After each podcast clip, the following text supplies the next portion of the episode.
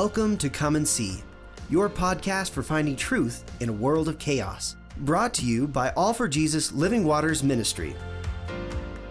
With host and founder, Richard Case, and co-host and retreat leader, Kathy Riccone.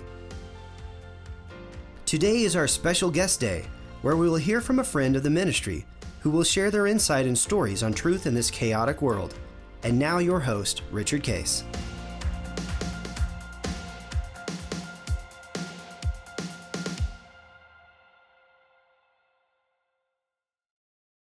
Well, welcome everybody.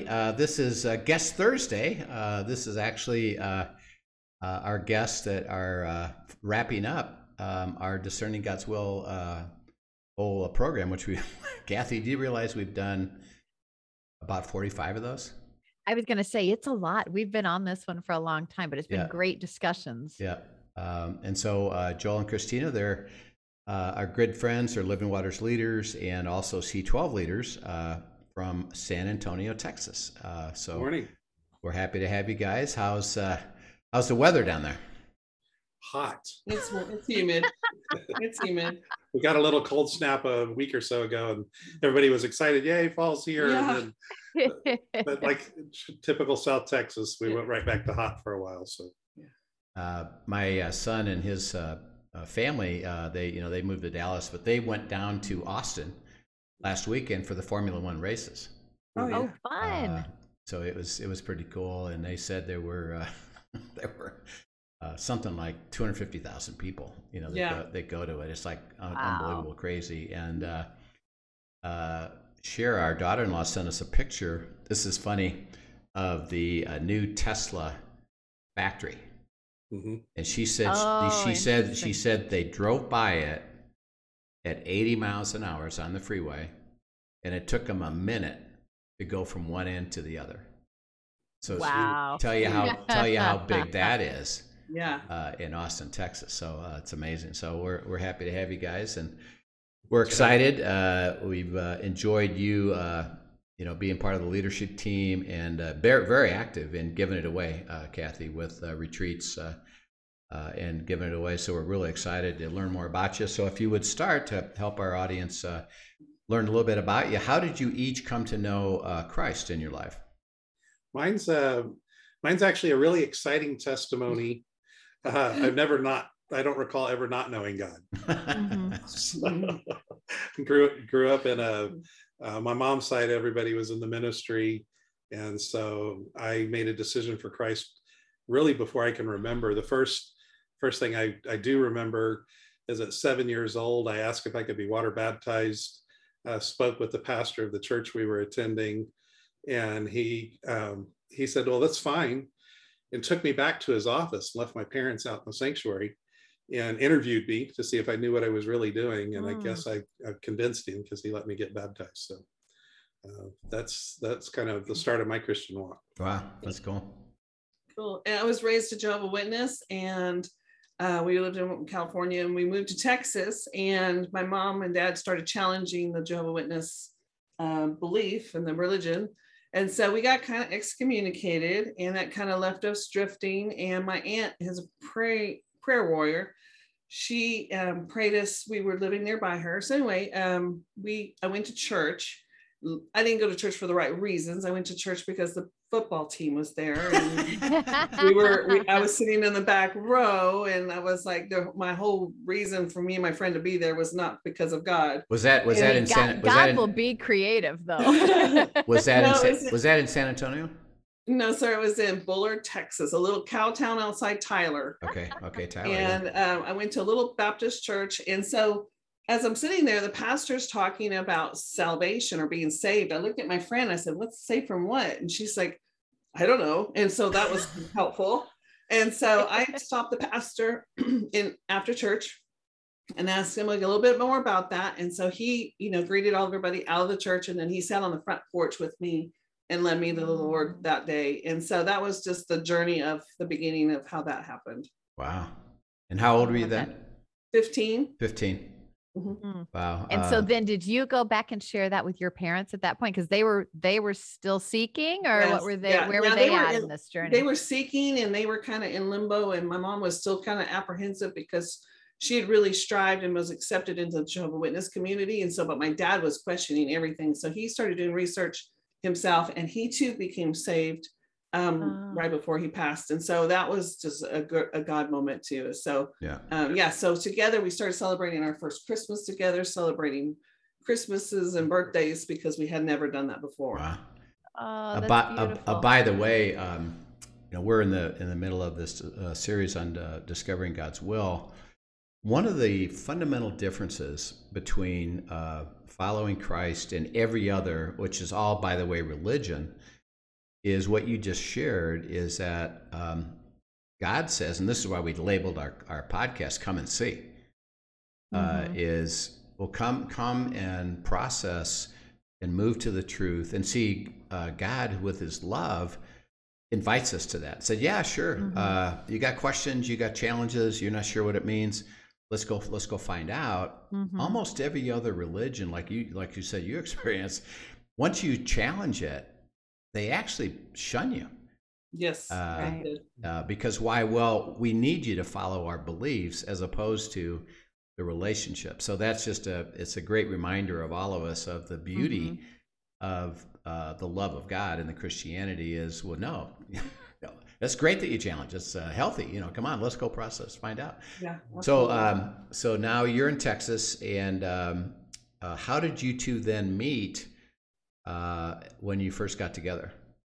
So since I was a new Christian, I started listening to more Christian music, and on the radio, there was an advertisement saying there's this man coming to this church in Tyler, Texas, talking about the expose of Jehovah's Witnesses. He was one, and now he's Christian, and he was going to tell more about, you know, the difference between religion and their beliefs and walking with the Lord. So it was very drawn to it. So I came to the church in Tyler and listened through his lesson and just learned a lot. And afterwards, a handsome young man came and introduced himself. Little did I know that he was the president of the youth group and was welcoming all the people to the church. It was my job. It was his job.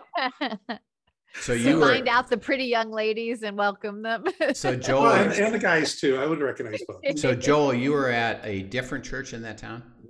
Okay. Yeah, I was. So Bullard was probably 30 minutes out in the country.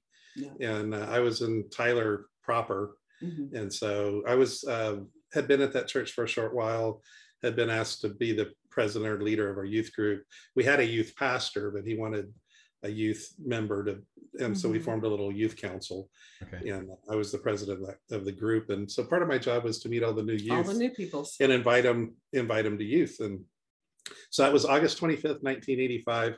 About 7 p.m. in the evenings when I You remember that date, right? You made an impression, Christina. I guess so, yeah. Now, how old were both of you then?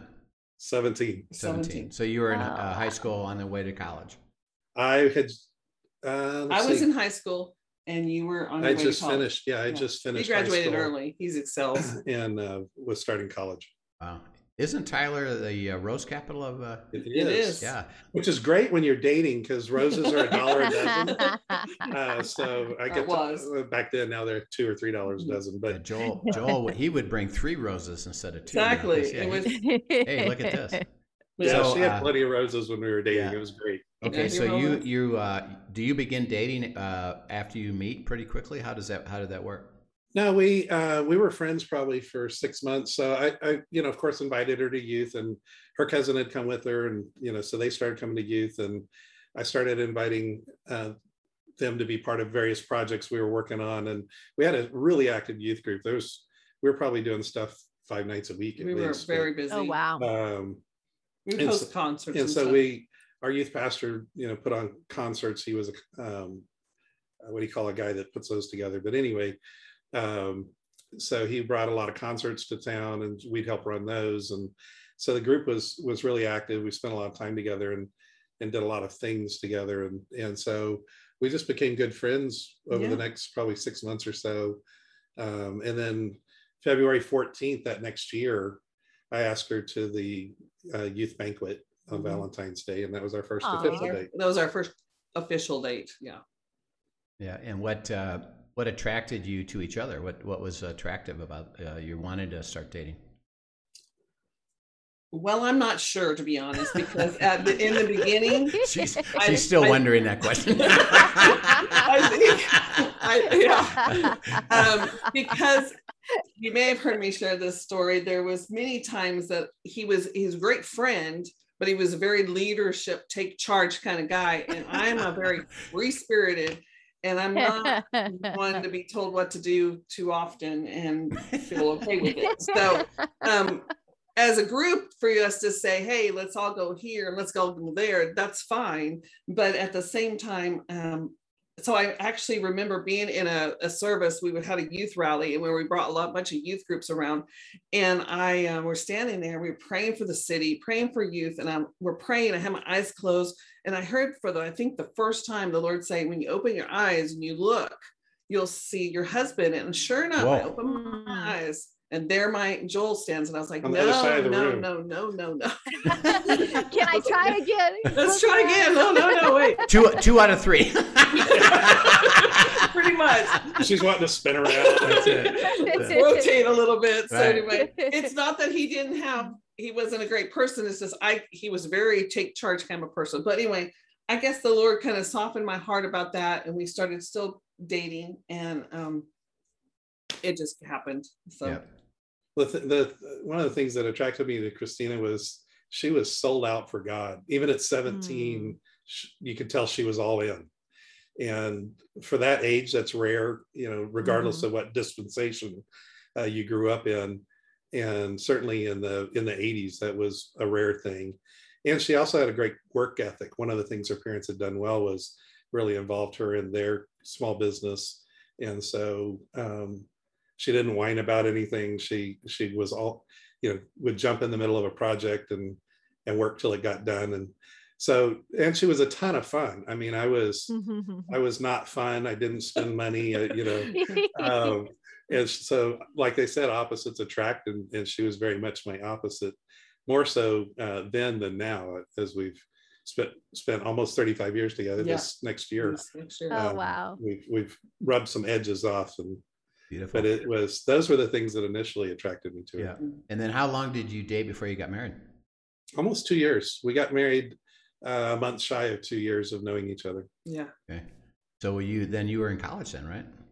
I had just wrapped up my first degree in electronics engineering, and we were 19, and I had thought about going on with my degree program, but she was, I felt like I was ready to get married. She felt like she was ready to get married. The whole world was against us. My parents said she was old enough, but I wasn't. Yeah. And so he didn't have a lot to contend to as far as my family. My dad had already been killed in an accident, and my mom was like, sure, just take her. But she wanted stability for me too, because she knew I was kind of wandering around. And so it didn't take long. God had softened my heart a bunch, and love grew. Mm-hmm. And so we got married not long after. Beautiful. 2 years. Yeah. And here you are, 35 years married. That's been fantastic. Yeah. We knew we weren't, in some ways we weren't ready, but we knew we wanted to tackle life together. And so we said, let's do it. And nice. God's blessed us. Yep. Yeah. But tell us what you're doing now. How did you wind up at C12? And then Christina's involved in real estate. So share with us how you came to that. So I've had three major career paths in life. Got out of college, went to work for a Fortune 500 company in the high-tech electronics sector, and got to do a lot of cool things and really climb the corporate ladder. And that was a lot of fun. Then during that process, we helped plan a church here in San Antonio. Our pastors originally from South Africa, and they'd been called to the U.S. to plan a church here.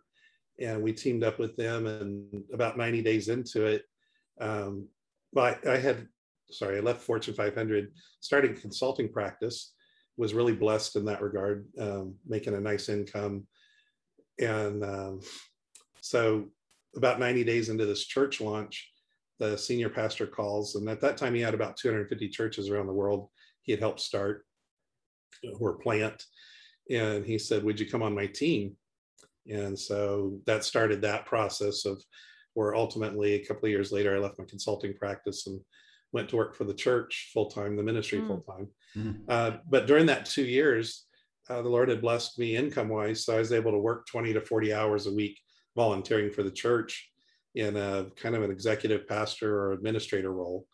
And then work 20 to 40 hours a week consulting and still take good care of my family. So did that. Eventually, I did go full-time into the ministry, onto the ministry team as the administrator, helping with the church plants around the U.S. and traveling internationally. So not just in one local body, but you were actually working to plant other churches as well? Yeah. Very cool.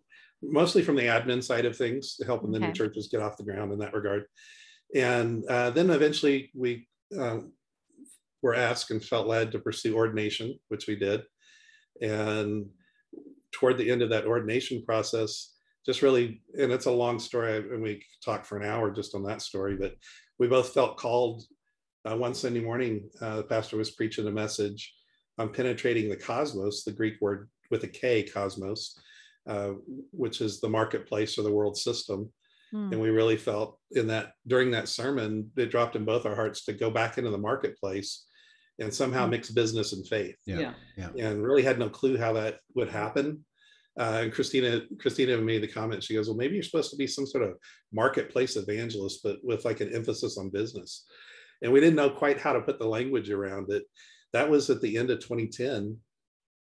So we continued pursuing ordination, eventually planted a church of our own. And then the beginning of 2015, we really felt that desire rise back up in us to get back out onto the marketplace with our faith. And we were open to it, like you talk about, in abiding and kind of just paying attention and gathering facts and looking at data and I've had an opportunity, felt like I needed to go ahead and resign my position at the church because we knew that was going to be a multi-month deal, and had a sense I was going to go back into some sort of consulting.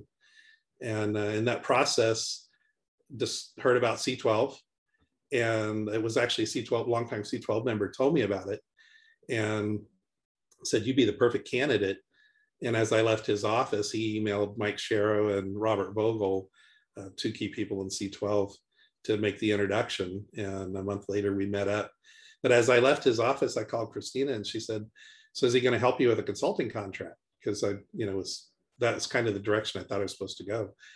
And I said, no, but remember that penetrating the cosmos message back in 2010. And she said, yeah. I said, we're supposed to go back in the marketplace that somehow mix our faith and business. And she said, yes. I said, it's called C12. I know what we're doing next.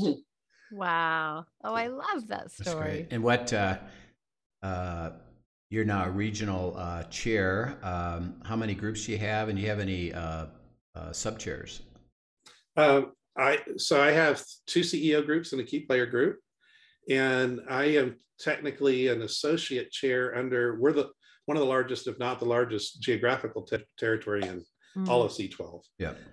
And so Robert Vogel actually oversees all of from north of Austin to south, east and west of San Antonio. Yeah. And so I work on his team. But like I said, I have a couple of CEO groups and a what we call a key player group, which is really that number two, you know, if something happened to the CEO, who would step in and take over. Oh, great. So God's been blessing it. This year's been extremely fruitful. Last year was a little dry for me personally. From a productivity or results point of view, but this year's been amazing. I just really buckled down, and that also there was some abiding involved in that. Right. And God led me to some ideas that are working. Yeah, we'll share about that. And then Christina, I know you're involved in kind of you get your real estate license. She's involved in everything. Yeah. I'm jack of all trades, to be honest. I'm a real estate agent. The Lord has helped me become a real estate agent, so that's going well. I'm also a marketplace chaplain. I go into corporations, into the marketplace, and those companies that have hired for chaplains to come in and be a perk for their employees. A lot of people don't go to church, and so they just need that point of contact if they have run into, you know, a death in the family, they're not handling COVID well, they're not handling life in general. So that's where we step in as chaplains. And then I just recently started a cleaning service, which is an abiding testimony that I'll share in a little bit, but it's all good. So that's where I'm at right now. So everything's going great. That's great. Well, that's quite exciting. And I know you're both very active and need abiding and need discerning God's will just for margin in one. This is true. Yeah. So talk to us about that a little bit in terms of how do you personally abide? What does that look like to you? And then secondly is what difference has that made in your life? And then we'll transition a little bit into and you can pull these together, discerning God's will, which obviously includes abiding, but going to unity. So maybe you could share that and give us, like you said, maybe some examples of that. Yeah. So the process for me. Really, it's just that morning quiet time, and I've grown up in church, and I've heard people say, "Well, you can abide anytime. You know, you can have quiet time anytime. You can spend time with God driving down the road. True. You can spend time with God, you know, breaking off a minute or two at the office. True. You can spend time with God in the shower. True. You can spend time with God at night before you go to sleep. True. But." I tried all that and done all that, but the real fruit comes for me is that quiet time in the morning. If I get that quiet time, it's extremely productive, rewarding, encouraging, uplifting, and insightful. If I don't get that quiet time, nothing compares. It's you know, the other time with God's good. I don't want to diminish that, but it's not the same. And so I just share that because I've met a lot of people that believe all those things I just said, and they believe that's a good relationship with God. Well, it's not a bad relationship, but it's not the best. Mm-hmm. And so, you know, if you're listening to the podcast, I do want to encourage you, try the morning quiet time. For me, that's where the best is. Yeah. What's the, for you, what's the difference in that time? And as we look at abiding is, first of all, you're in the relationship, so it is 24/7, and you're following the Holy Spirit. There is a importance of abiding in the Word, which is what you're describing here. How do you differentiate abiding in the Word versus Bible study or devotion? Because a lot of people are doing this. Yeah, I have a quiet time, but it's not really abiding. So how do you help explain the difference? Yeah, that's a great question. So you're right. A lot of people I know say, I have quiet time, and they read through the devotion. It's one or two pages. They're done in a few minutes. They close the book and they go on. Right. Mm-hmm. So kind of where the Lord started preparing my heart for this abiding was I used to kind of almost speed read through the Bible, you know, in my quiet time. And I'm a pretty fast reader, and so I've actually read through the Bible a couple of times, check, you know, I'm a very task-oriented person in that regard.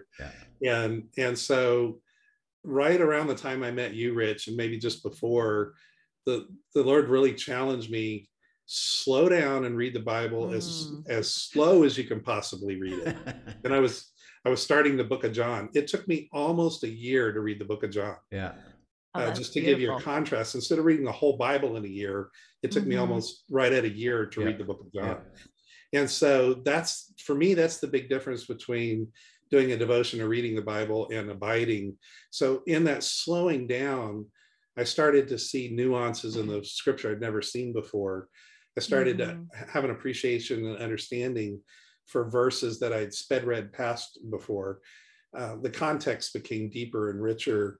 The Lord started to speak to me and say, see what's happening here in this verse, or I could start to imagine myself, you know, standing on Solomon's porch in the temple.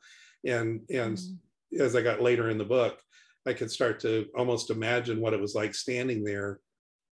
And I started to have revelation and understanding of scripture that I'd seen all my life and never appreciated the shades of meaning that were there and the revelation that was there. And, you know, the one that jumps that I remember, one of the more memorable times, and I can't do it justice today, but I'm reading this passage in John, and it's something happened on Solomon's porch. and Jesus is doing something. And there's basically three reports. The disciples who are telling this story, writing the book of John, tell it, you know, from God's perspective and Jesus' perspective. But they also report what these two other parties are seeing, the religious leaders of the day, and how they're responding and what they're seeing. And then what they, just the common person is seeing standing there and reporting what's happening from their perspective. And it just, the appreciation that I started to have for, here's God himself incarnate.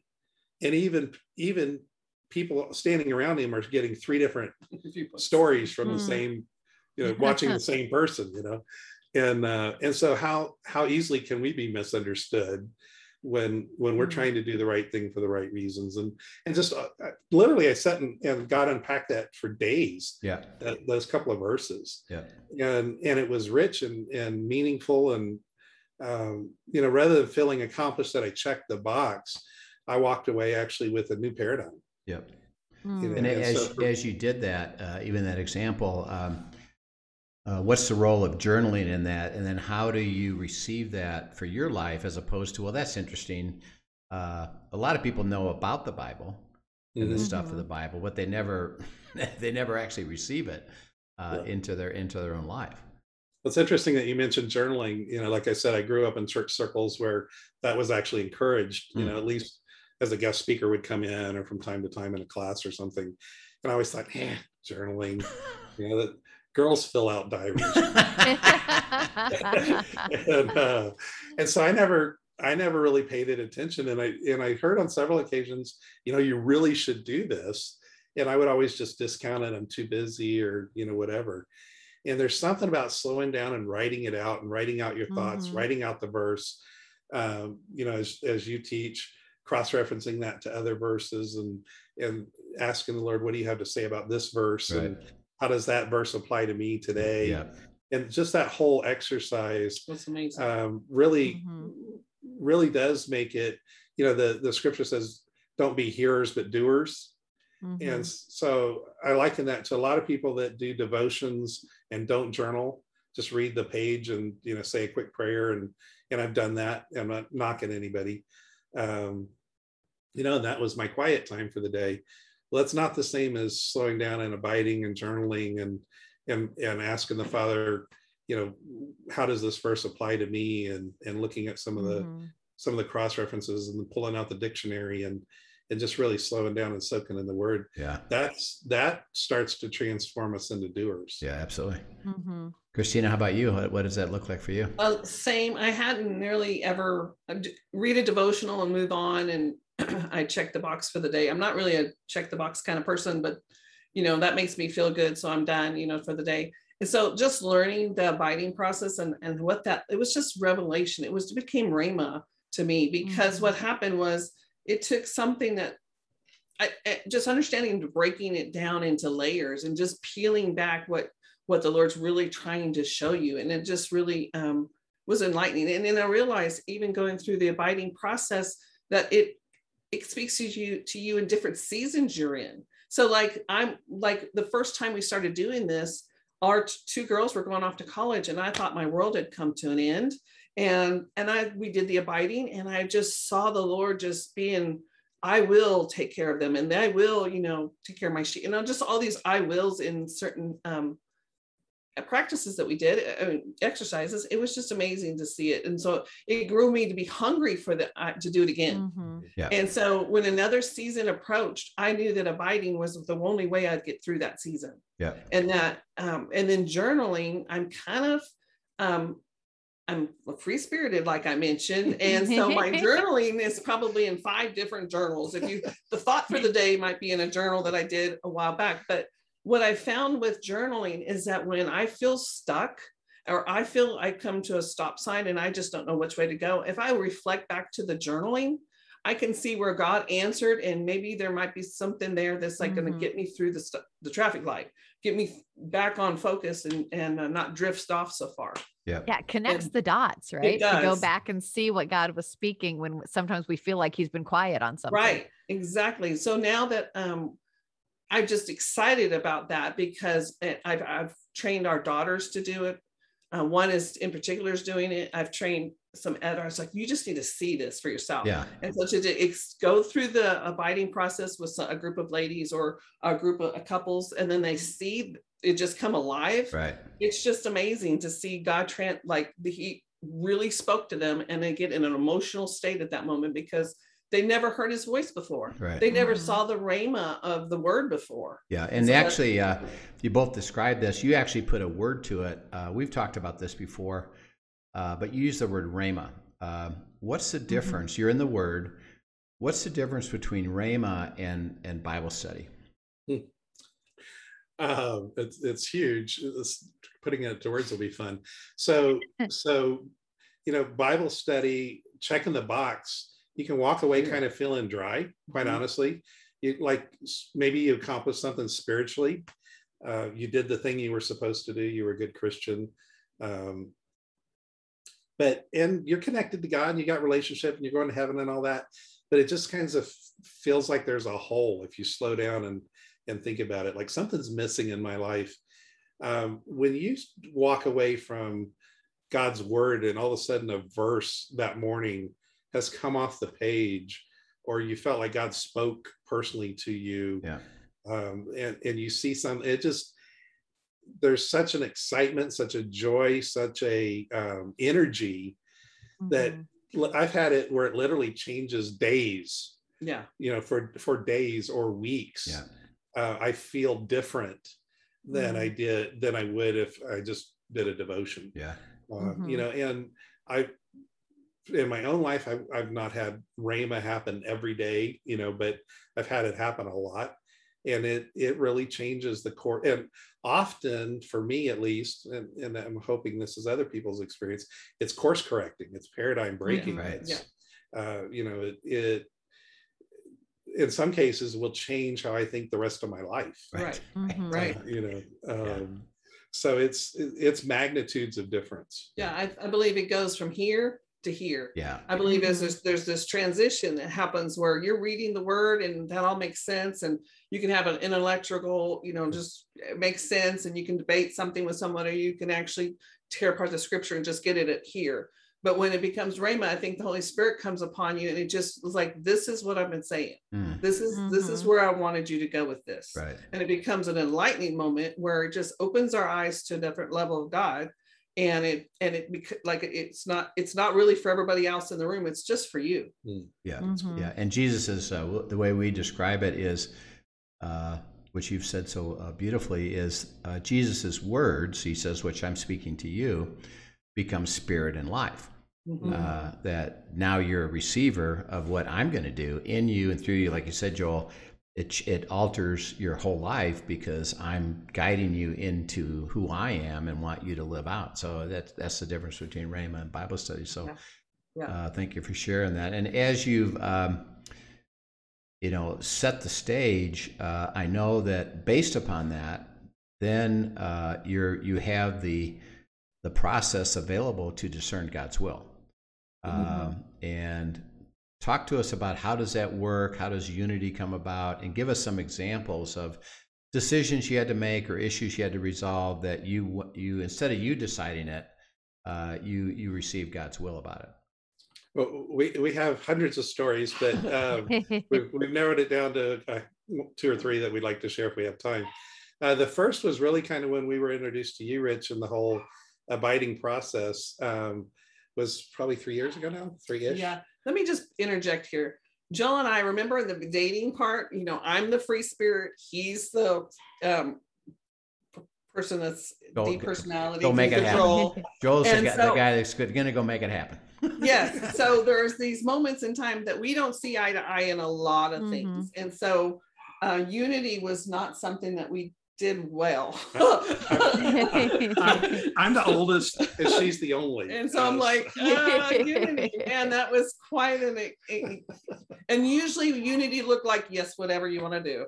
And that's where we would go with that. So I just wanted to make sure you understood. The scripture, don't let the sun go down on your wrath. Oh man. So we decided that just means we fight till 3 or 4 or 5 o'clock in the morning. Yeah. Because we want to get this over with. So unity was quite a hard situation to come to a lot of times. But the good news is we only ever fought 3 times in our whole married life. Yeah, morning, noon, and night. Yeah. So there, this is just kind of giving you a background on coming to unity and how this is a miracle of God, actually. For us to come to unity, that's huge. Yeah. But the first abiding retreat we went to, Steve and Carolyn Van Ogenum were putting it on. Yeah. And they invited us. We just had them on last week, by the way. Oh, they're so awesome. They're some of our favorite people. Yeah, we love them. They're good friends now.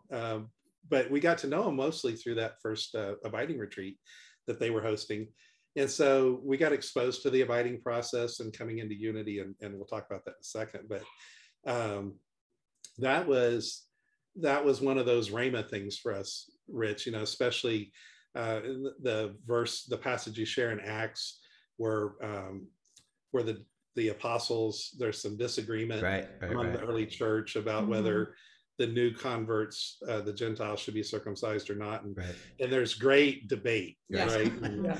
No small dispute, as no small said, right? You could relate to that, huh? Yeah. So we're like, woo, these are our kind of people. Yeah. But anyway, so and then what really almost crushed me, and I think it really attacked some pride in my life, was getting to that next few verses where it says, and they went on their way to Jerusalem, spreading great joy about the word that the work the Lord had been doing. Right. And I thought, there's no way Christina and I've been spreading great joy when we're debating. Yeah. When we're not in unity, everybody knows. It's like, so that idea that God had a different way to process disagreement was, and again, we've been around a lot of great teaching.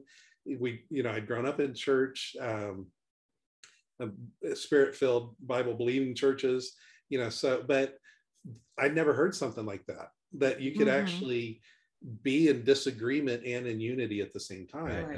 And so it was fascinating. It was Raymond. And so at the time we had been, our first abiding retreat that we attended, we were trying to decide what our next home was going to be. Mm-hmm. I wanted to go smaller. She wanted to go bigger. We were exact opposite ends of the spectrum. And so we decided to process that, in one of the breakout in the afternoon as kind of our homework. Yep. And we were still, totally in opposite directions, but we processed the truth that was in our hearts, like you show in the curriculum. And we went through that process and got to the end of it. And for the first time, we stopped and said, Father, we're obviously in disagreement, but we want your will, not ours. Yeah. So beautiful. We both surrender our will. Yeah. Right. Mm-hmm. And we know that you're a good God. You've proven to us over and over and over that you're a good Father and that you give us good things. And you know what's best for us. You designed us. You know what the future holds. So we're going to leave this in your hands and let you help us figure out what to do for the next house. Guys, it was almost 2.5 years. We walked total unity on that, in total disagreement. Yeah. Yeah.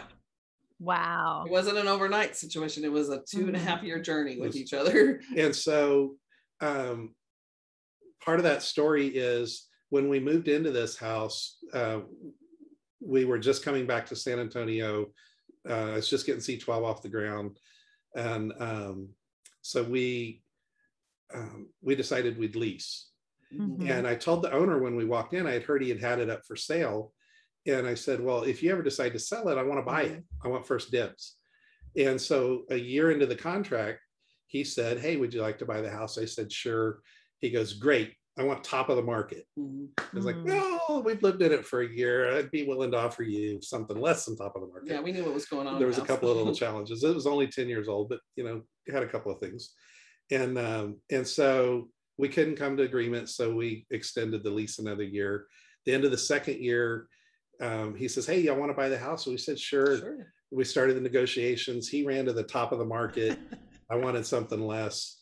And you know, we were coming up on the end of the third year. Yeah. And that's when we went to the abiding retreat, because we were going to have to make a decision.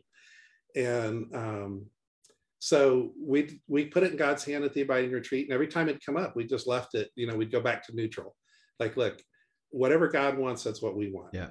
And so months go by, we're sitting at Valentine's dinner, 2019, and an email comes in on my phone, and it's the owner says, "Yeah, I want to buy the house." And we're like, "Not this again. I mean, you know, we're done with this. We've already said yes. We're just going to go somewhere else. We give it up on this, you know." And so we sat there, and almost my first response was, "No, I'm not going to. You've jumped through your hoops before. I'm not going to play this game. Just no." And Christina's like, "No." And then we sat there for a minute, and we go, "Wait a second. Yeah. What if this is God?" We heard the abiding coming back. Hey, we're like, whoa. We're like, okay, let's not just say no. Okay, Father, what do you have to say about this? Yeah. And we're sitting at Valentine's dinner, and we both have this sense, we'll just go ahead and see what he has to say. Mm-hmm. And I think Christina and I said, well, Rich always says, you know, get the data. All right, I will get the data. And so I emailed him back, and I said, yes, we've always been interested in that house, but it depends on where the negotiation starts. And I hit send. And he replies a couple hours later toward the end of the night. And he said, "We'll start negotiations at the lowest price you offered previously." 2 years ago. Whoa. Wow. Yeah. And he goes, "But we're not paying any closing, and we're not paying any repairs. We're like, okay. It's like, okay. So we start the process with them. We go ahead and get the inspection. We go back and say, "Would you guys be open to paying half the closing and half the inspection?" Now, they said adamantly no in the email before. They came back and said, okay. And during this process, we're just, you know, constantly checking in with the Father. Right.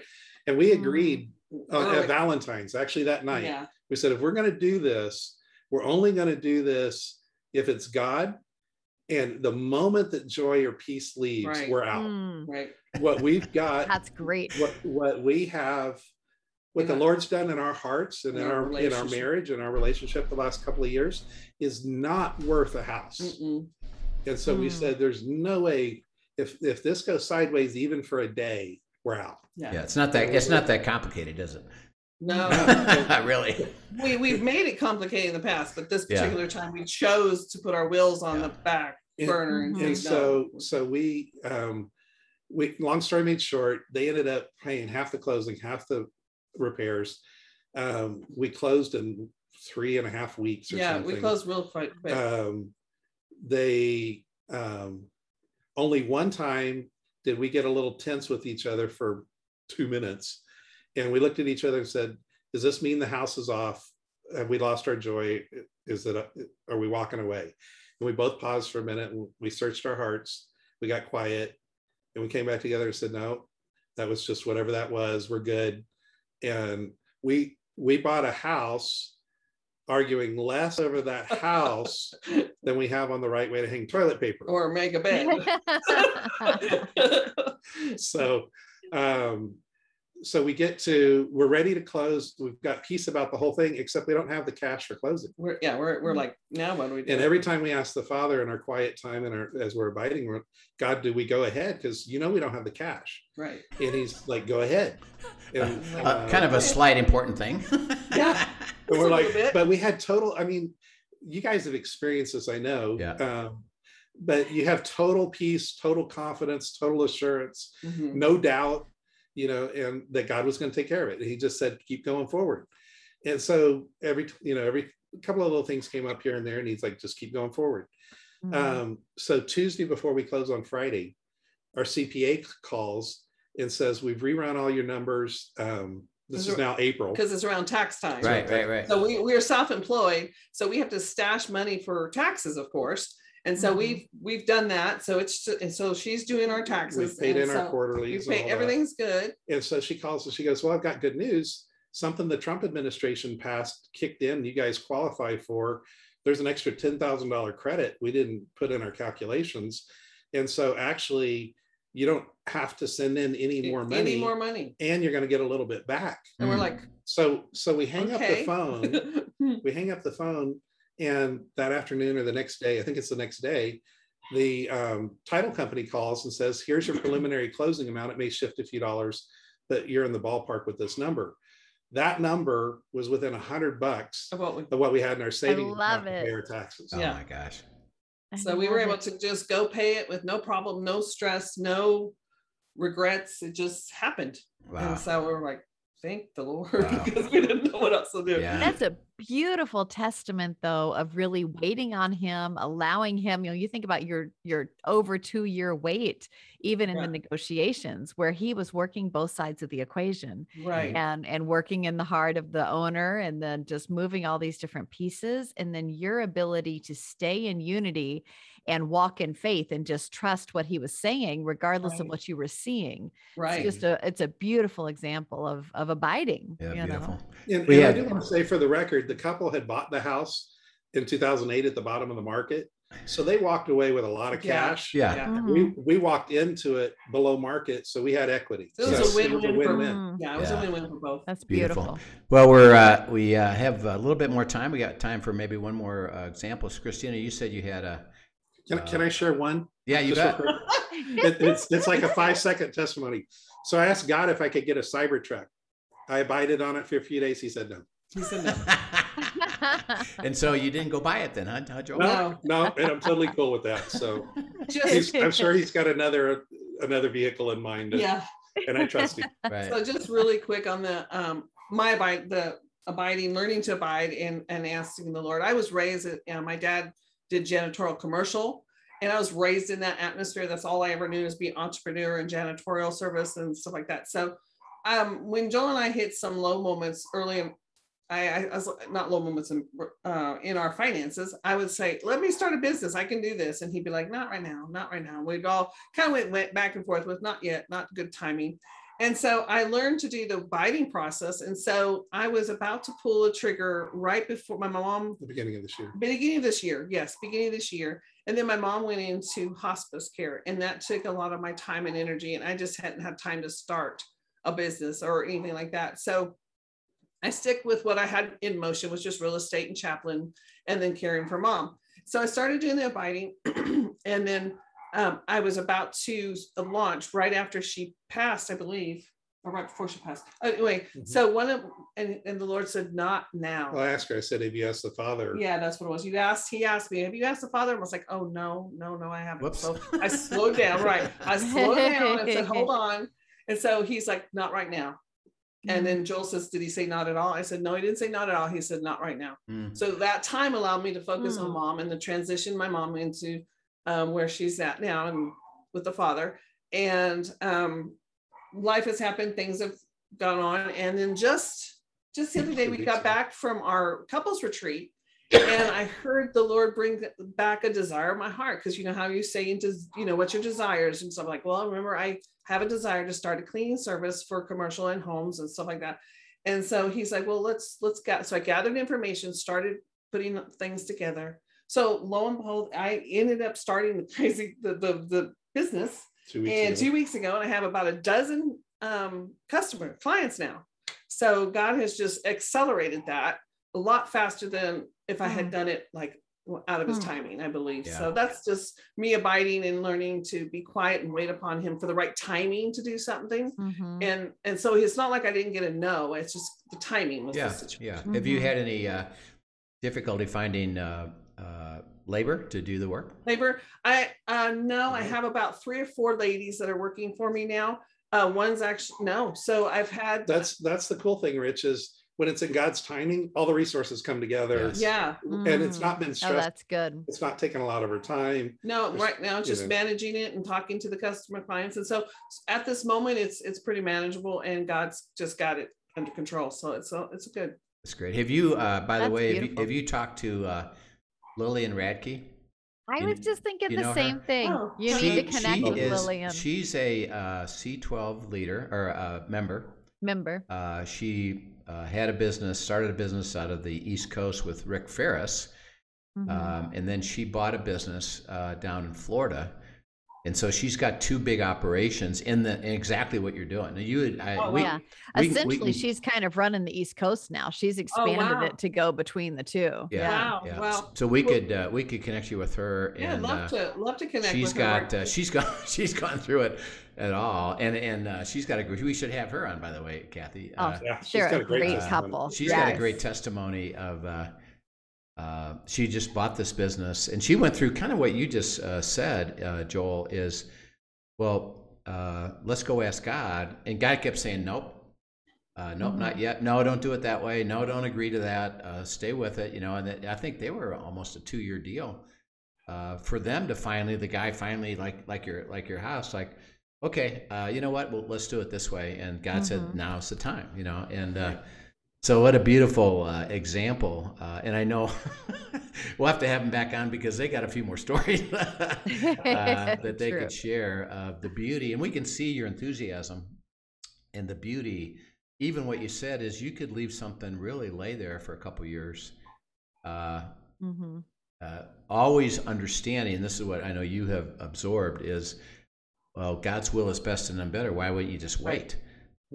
Even if it takes that long, you know, because of the timing and now the timing of your business, and that'll be a thrill to see how that develops. And I know, Joel, you got a few things that you're biting on about some interesting things you're doing. So we got to have them back and share these fabulous stories. So. Right. What I also think is fun for listeners who know, Rich and I were talking last week about, Rich was leading a retreat the same weekend that Deanna and I were leading a retreat.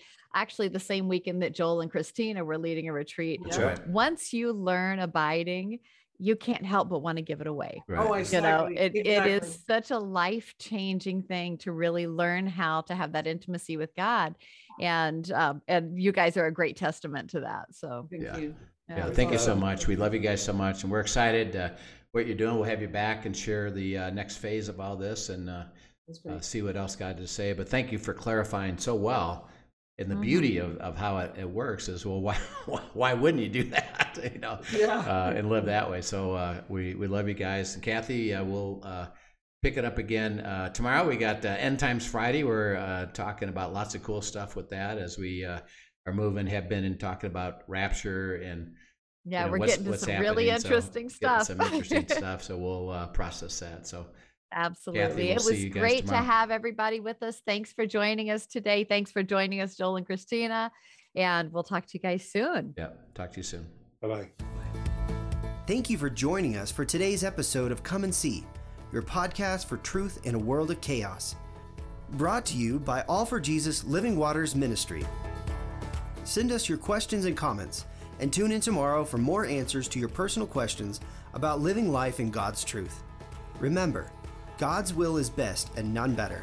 His truth brings peace in this world of chaos.